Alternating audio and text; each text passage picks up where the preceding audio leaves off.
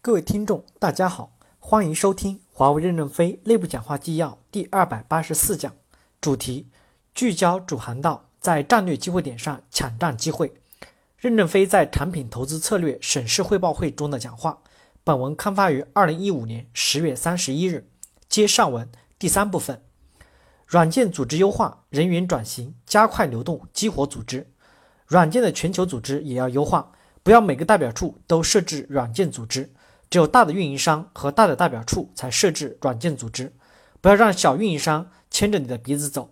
软件销售组织要相对独立，如果你们不独立，就受主航道牵制，主航道就会把你们当公粮送给别人，换个土地。你们要敢于关闭一部分客户，只做优质客户。软件整体的投资方向我赞同，但人员要流动，尤其要把有经验的老员工流动到终端去，让他们在那儿快速的升官。终端两到三年达到一千亿美金的销售收入，机会多得很。他们被压久了，让他们有伸伸腰的机会，不然新人也成长不起来。所以要下定决心，让新人、老人在各自有发展机会的地方去抢天下。有经验老人要赶快输送，这样才能提拔新种子。现在我允许软件软件走老人进新人，让一些有经验老人到管道去，到其他战略机会点去。这样，他们的很快就会显显现出价值。老人到有挑战的地方，心里也兴奋。他兴奋了，人生得到了合理的晋升，新人也才有机会起来。组织里人员一旦压制住，就是死水。在死水里面，老人不想好好干，新人也起不来。新陈代谢停下来，人的生理就老化了。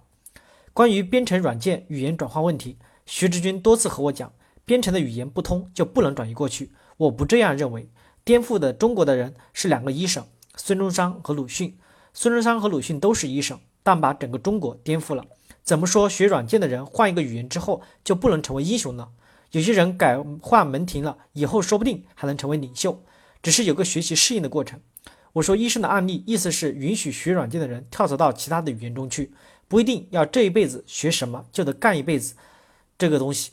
大家敢于转行，要相信医生都能转行成革命家，你们应该能转行的。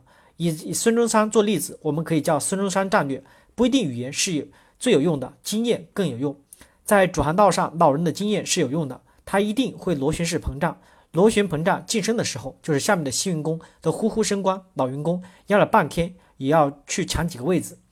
软件人员要流动，可以和终端谈判，我给你人，你要给他什么官儿，给他什么机会，把这个机会拿来和弟兄们讨论。他那有机会，你去不去？现在张平安，不要担心公司不给你人。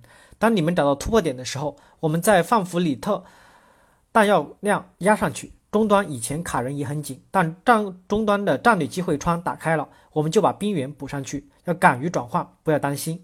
历史时代如果转换慢了，就被历史抛弃了。转的要快，要坚定。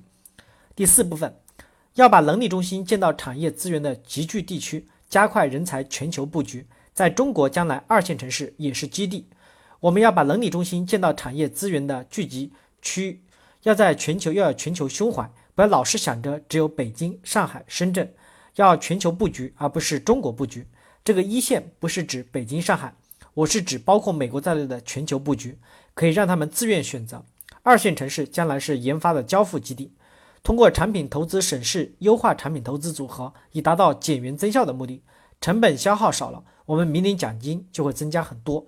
在新的机会点上抢占粮食，加上这些走过弯路的成熟的人员，增强了我们的战斗能力，带来的经验在组织里面又是一个丙种球蛋白。感谢大家的收听。